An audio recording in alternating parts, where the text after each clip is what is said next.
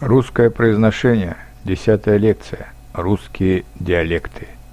Меня часто спрашивают мои иностранные студенты, какие диалекты есть в русском языке.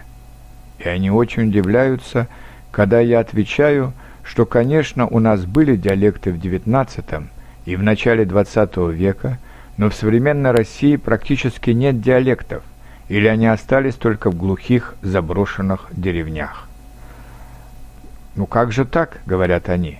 «По небольшой по территории Великобритании десятки самых различных диалектов, много диалектов в Германии или даже в совсем маленькой Швейцарии, а у вас при такой громадной территории нет диалектов?» Я объясняю им, что в советское время, начиная с 20-х годов, по всей территории Советского Союза, не только в России, весь день и каждый день вещало московское радио. Оно было не только в домах, но и на улицах стояли громкоговорители, которые замолкали только в 12 часов ночи, а в 6 часов уже начинали свои передачи.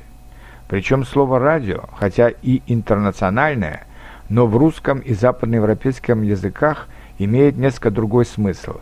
В России под радио понимали прибор, который по сетям с 20-х и по 70-е годы принимал только одну программу – московское или всесоюзное радио.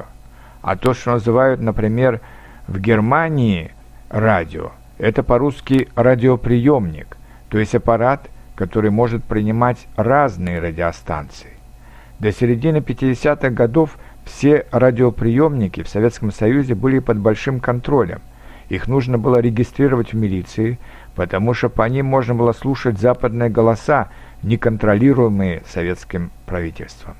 А по московскому радио половина, конечно, была пропагандой, но другая половина это были литературные и музыкальные передачи, часто из Ленинграда, теперь Петербурга. И главное, они все были с единым, правильным, литературным, хорошим произношением.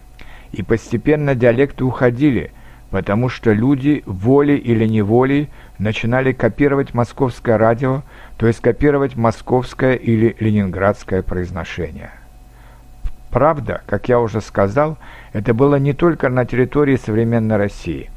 Я, например, провел свое детство в Казахстане, и я помню, что 75% передач были из Москвы, и только 25% из Алматы, тогдашней столицы Казахстана. И поэтому даже казахи говорили по-русски правильно и часто лучше, чем по-казахски. Итак, настоящих, отчетливых диалектов в России сейчас нет. Но есть небольшие особенности говора. Например, на Верхней Волге говорят «о» более отчетливо, то есть скажут «собака», «вода», «лопата». Мы говорим, что они немножко окают. А в Подмосковье акают, то есть говорят «собака», «вода», «лопата». Петербурге на севере самое литературное произношение. Мы не окаем и не акаем. Мы просто это предударное «о» никак не выделяем собака, вода, лопата. Еще можно сказать, что на юге есть влияние украинского языка с наличием нескольких десятков украинских слов и с украинским «г» вместо северорусского «г». Но это вряд ли можно назвать полноценным диалектом.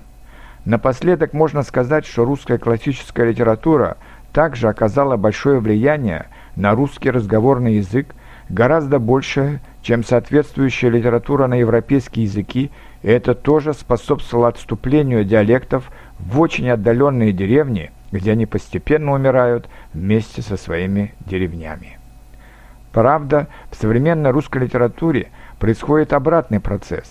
Просторечная и даже жаргонная лексика широко проникает на страницы рассказов и романов, но это уже предмет другой статьи, тем более, что сейчас еще не ясно, к чему все это приведет.